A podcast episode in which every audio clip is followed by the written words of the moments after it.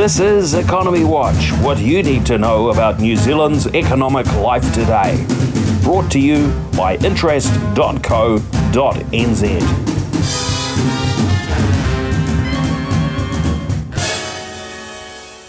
Kia ora, and welcome to Friday's Economy Watch, where we follow the economic events and trends that affect Aotearoa. I'm David Chaston, and this is the international edition from interest.co.nz. And today we lead with news weakest Chinese data is hurting commodity prices. But first up today, American initial jobless claims rose last week and by more than expected. They rose 234,000, so there are now 1.67 million people on these programs. Seasonal factors should have seen these initial claims fall, so the rise is probably the long awaited start of the softening of their tight labour market. Meanwhile, American producer prices rose at a reduced rate. They were up only 2.3% from year ago levels in April, which is lower than the 2.7% rise in March. Even the annualised rate from March to April was only 2.4%, so cost pressure is evaporating quite quickly now. Without a slightly higher rise from services, the goods price pressures are even lower. This easing feeds into the expectations the giant American economy is slowing. In Los Angeles, shares in another regional bank, PacWest, dropped by more than 20% today, compounding earlier falls. Today's fall came after they said its deposits declined and they had posted more collateral to the US Federal Reserve to boost its liquidity. Of course, the regional bank woes, as annoying as they are, are minor compared to the threat their federal debt ceiling standoff poses. But it is easy to dwell on the negatives. There are plenty to choose from. But there are positives. American worker job satisfaction is now at an all time high, and recent changes show a fast improvement crowded out by bad news, there are clearly a lot of positive stuff going on that doesn't make the headlines. In China, they don't have an inflation problem, but they might be facing a deflation problem.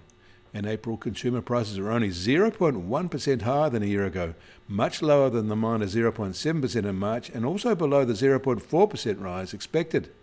That is at a two year low, down at pandemic levels. The annualised rate between March and April was a deflationary 1.2%, although that is not a seasonally adjusted result. Lamb and beef prices are falling, but milk prices are rising. However, none of these changes are large.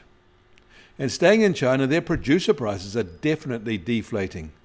They were down 3.6% in April from a year ago and falling at an annualized 6% rate in April from March. No hiding deflation there.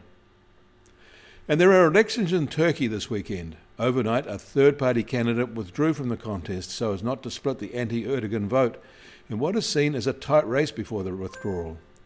Now, it all depends on whether the vote will be manipulated by the incumbent. The Turkish stock market rose sharply on the withdrawal news. And as expected, the Bank of England raised its policy rate again, and again by 25 basis points to 4.5%, the 12th consecutive rate hike there. That, that makes it their highest since 2008 and because inflation there is still over 10%, their battle will continue. In Australia, their inflation expectations ticked up slightly to 5% in May from 4.6% in April.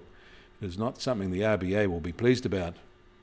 Some think their federal budget will be inflationary too, so the tide is challenging the RBA. And global container freight rates fell yet again last week, down another 1% to be 35% lower than the 10 year average, a period that included the pandemic spikes. They fell in all major markets, but freight costs for bulk cargoes are not showing the same retreat.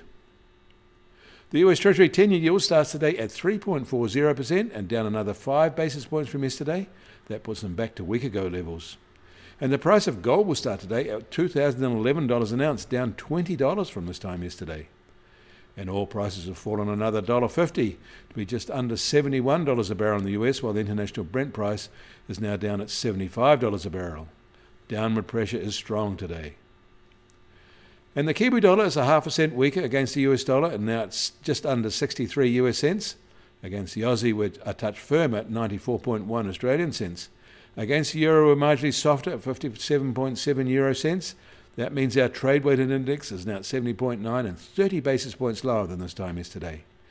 And the Bitcoin price is lower again today, now at $26,872 and down another 1.7% from this time yesterday. Volatility over the past 24 hours has been moderate at just over plus or minus 2.3%. You can find links to the articles mentioned today in our show notes. Get more news affecting the economy in New Zealand from interest.co.nz. Kia ora, I'm David Chaston, and we'll do this again on Monday.